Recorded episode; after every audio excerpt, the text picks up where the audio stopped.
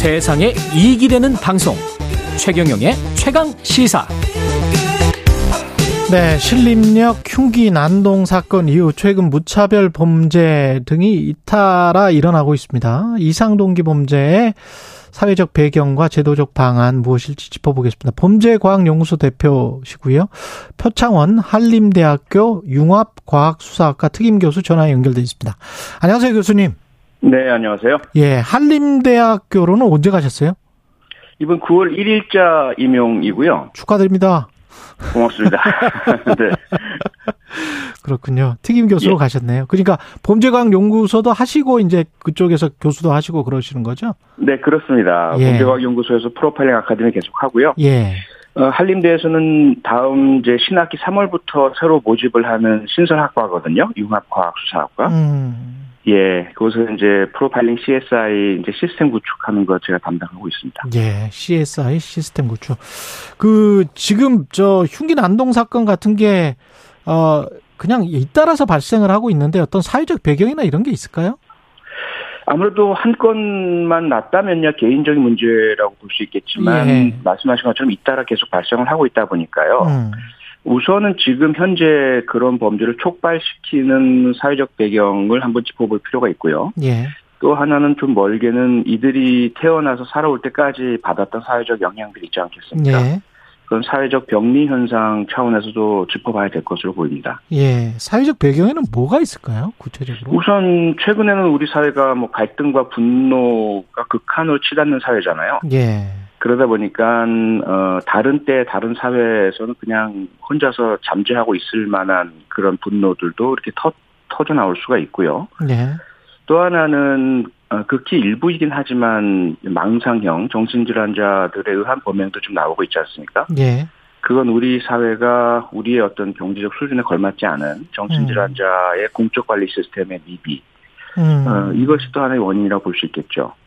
다른 나라들 같은 경우는 선진국들이 망상형 정신질환자 말씀을 하셨는데 어떤 공적 관리 시스템이 있습니까?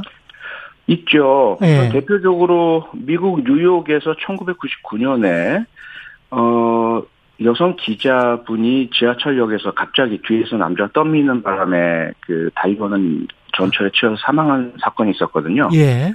이분의 성함, 성함이 캔드라라고 하는데 음. 도대체 왜 이런 일이 발생했나를 어, 연구 조사를 했고요. 그 남성은 체포됐는데 치료가 중단되었던 망상형 조현병 환자였습니다. 예. 그래서 당연히 그 범죄자야 엄중 처벌을 해야 되겠지만 음. 유사 사례 방지를 위해서 뭐가 시- 필요한가 봤더니 어, 이런 위험 있는 그 치료만 받으면 괜찮지만 치료를 받지 않고 있는 정신질환자 망상형 환자들에 대해서 어, 공중보건 시스템에서 찾아가서 치료를 계속 할 수 있도록 도와주고 만약에 그러한 치료 지원을 거부한다면 음. 법정에서 어, 강제 입원을 결정하는 사법 입원 제도 이 두 가지를 도입해서 캔드라법이라고 불렀거든요. 예.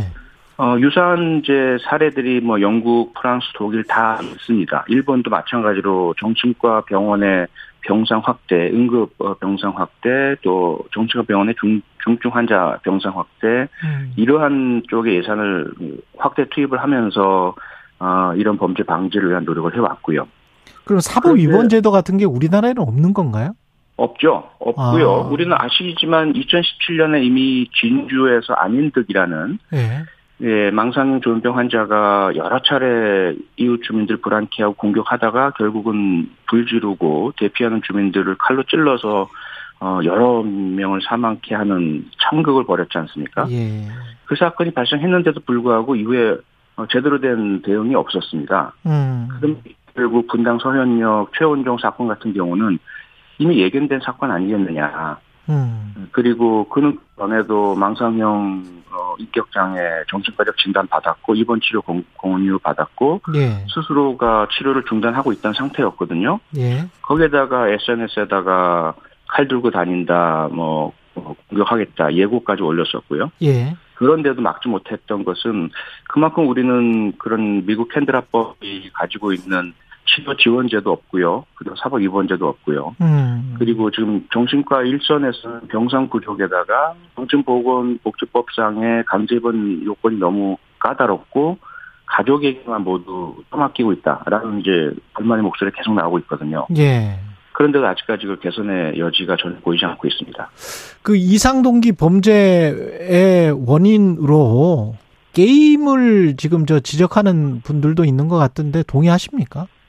뭐 전혀 동의할 수가 없죠. 동의할 수 없으세요? 예. 예 예를 들어 뭐 조선 같은 범죄자가 실렘력 사건 범인이요. 음. 어, 게임에 몰두한 적 있다. 그럼 그가 게임에만 몰두했느냐? 뭐 종합격 격투기에도 몰두했었고요. 아. 그리고 실직 상태였고요. 예. 스스로 일하다 그만두고. 그럼 그 모든 것들 하나하나를 원인으로 짚어낸다면 뭐 우리 사회 원인 아닌 게 없겠죠. 실직이 원인일 수도 있네요. 그렇게 되면. 예. 그렇죠. 뭐 예. 그렇게 보다 모든 뭐 실직자가 다 어, 잠재적 범죄자인가요? 그렇게 볼 수 없잖아요. 그렇죠. 그리고 특히나 이러한 게임이나 영화에 대해서의 원인론 한 20여 년 전에 이미 제기가 돼서 과학적 음. 근거가 없다는 것이 확인이 됐고요. 아, 그렇군요. 어, 네. 범죄 동기를 가진 자가 게임이나 음. 영화를 보다가 그와 유사한 방법을 모방할 수 있죠. 예. 하지만 범죄 동기가 없는 자, 범죄를 저지르려고 하지 않는 자가 게임이나 영화를 보고 갑자기 범죄자로 바뀌는 그런 마법 같은 힘은 게임이나 영화에는 없습니다. 예. 만약에 그런 힘이 있다면 우리가 게임이나 영화 만들어서 세상 이미 평화, 평화롭게 만들고 모든 문제 다 해결했겠죠.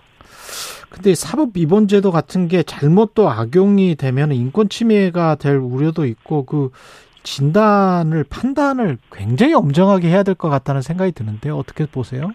그렇죠. 예. 어, 그런 어, 어려움들이 1999년에 미국에서 팬드라법 도입될 때 이미 검토가 되었고요. 예. 우리나라 같은 경우에도 우려가 제기되는 것이 법원은 정신과 전문가가 아닌데 예. 법원에서 사법위반 결정한다는 게 오히려 인권 침해 아니겠느냐라는 우려인데요. 예.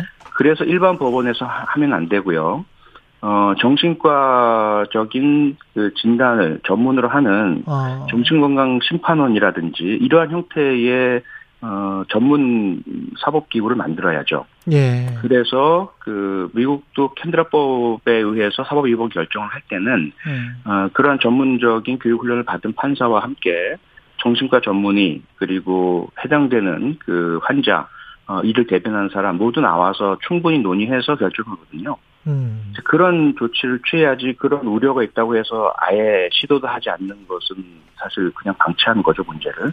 그리고 흉기 난동 사건이 벌어졌을 때 경찰의 대응과 관련해서 정부 방침이 현장 경찰에 뭐 저위험 권총을 보급하겠다. 이거는 어떻게 보십니까?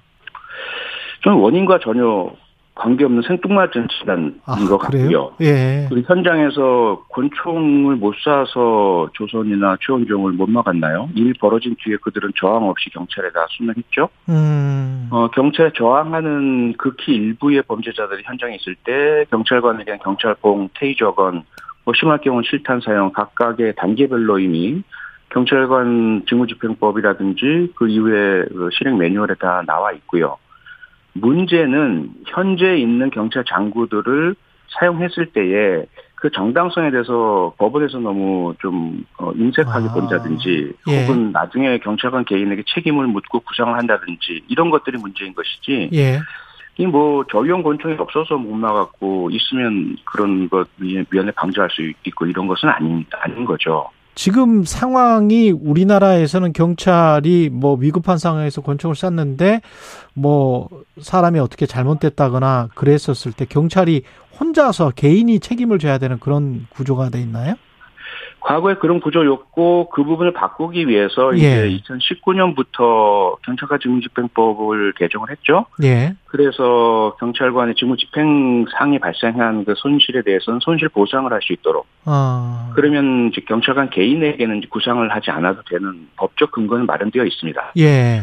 그런데 여전히 우리 사회의 시선이라든지 사법부나 경찰 내부의 그런 손실은 어 국가적으로 보상을 하겠지만 예. 만약에 그렇게 부상을 입거나 목숨을 잃은 분 쪽에서 음. 해당 경찰관을 대상으로 형사상의 그런 소를 제기한다거나 민사상 손해배상 청구 소송을 제기한다거나 이렇게 되면 그건 또 개인의 송사가 되기 때문에 현장에서 많이 위축되어 있는 것은 사실이죠. 그렇군요. 그리고 마지막으로 그 법무부 법무부가 가석방 없는 종신형을 추진 중이고 대법원은 사실상 반대 입장을 냈는데요. 어떻게 보십니까, 교수님은? 저는 사형을 존치한 채 가석방 없는 종신형을 추가로 도입한다는 것은 저는 무리하다고 보고요. 어, 어, 무리하다? 그동안 우리 사회 예, 계속 진행되어 오던 사형제도 폐지를 과감하게 하고 어차피 음. 집행도 못 하는데요. 그 대신에 이제 가석방 가석방 없는 종신형을 도입을 해서 실질적으로 사회에 도저히 복귀할 수 없는 어, 참혹하고 잔혹한 그 피해를 유발한 간혹 범죄자들은 영구히 구금 상태에 두는 것 이것이 에, 바람직한 대안이라고 생각합니다. 그러니까 엄벌 제도하고 범죄 예방 효과하고는 관련성이 있습니까? 학술적으로는 어떻습니까? 범죄학적으로는 관련성이 입증되지 않았고요. 아, 그렇습니다. 그래서 예, 엄벌은 범죄 예방으로서가 아니라 음. 어, 가해자가 저지른 어, 범죄에 대한 상응하는 처벌 그리고 피해자가 납득할 수 있는 처벌이라는 차원에서 이루어져야지 엄벌한다고 범죄 예방된다고 기대했다가는 큰 코 다치는 거죠. 예. 여기까지 듣겠습니다. 표창원 범죄과학연구소 한림대학교 특임 교수였습니다. 고맙습니다. 고맙습니다. 예. 9월 4일 월요일 KBS 1라디오 최경련의 최강시사였고요. 저는 KBS 최경련 기자였습니다. 내일 아침 7시 20분에 다시 돌아오겠습니다. 고맙습니다.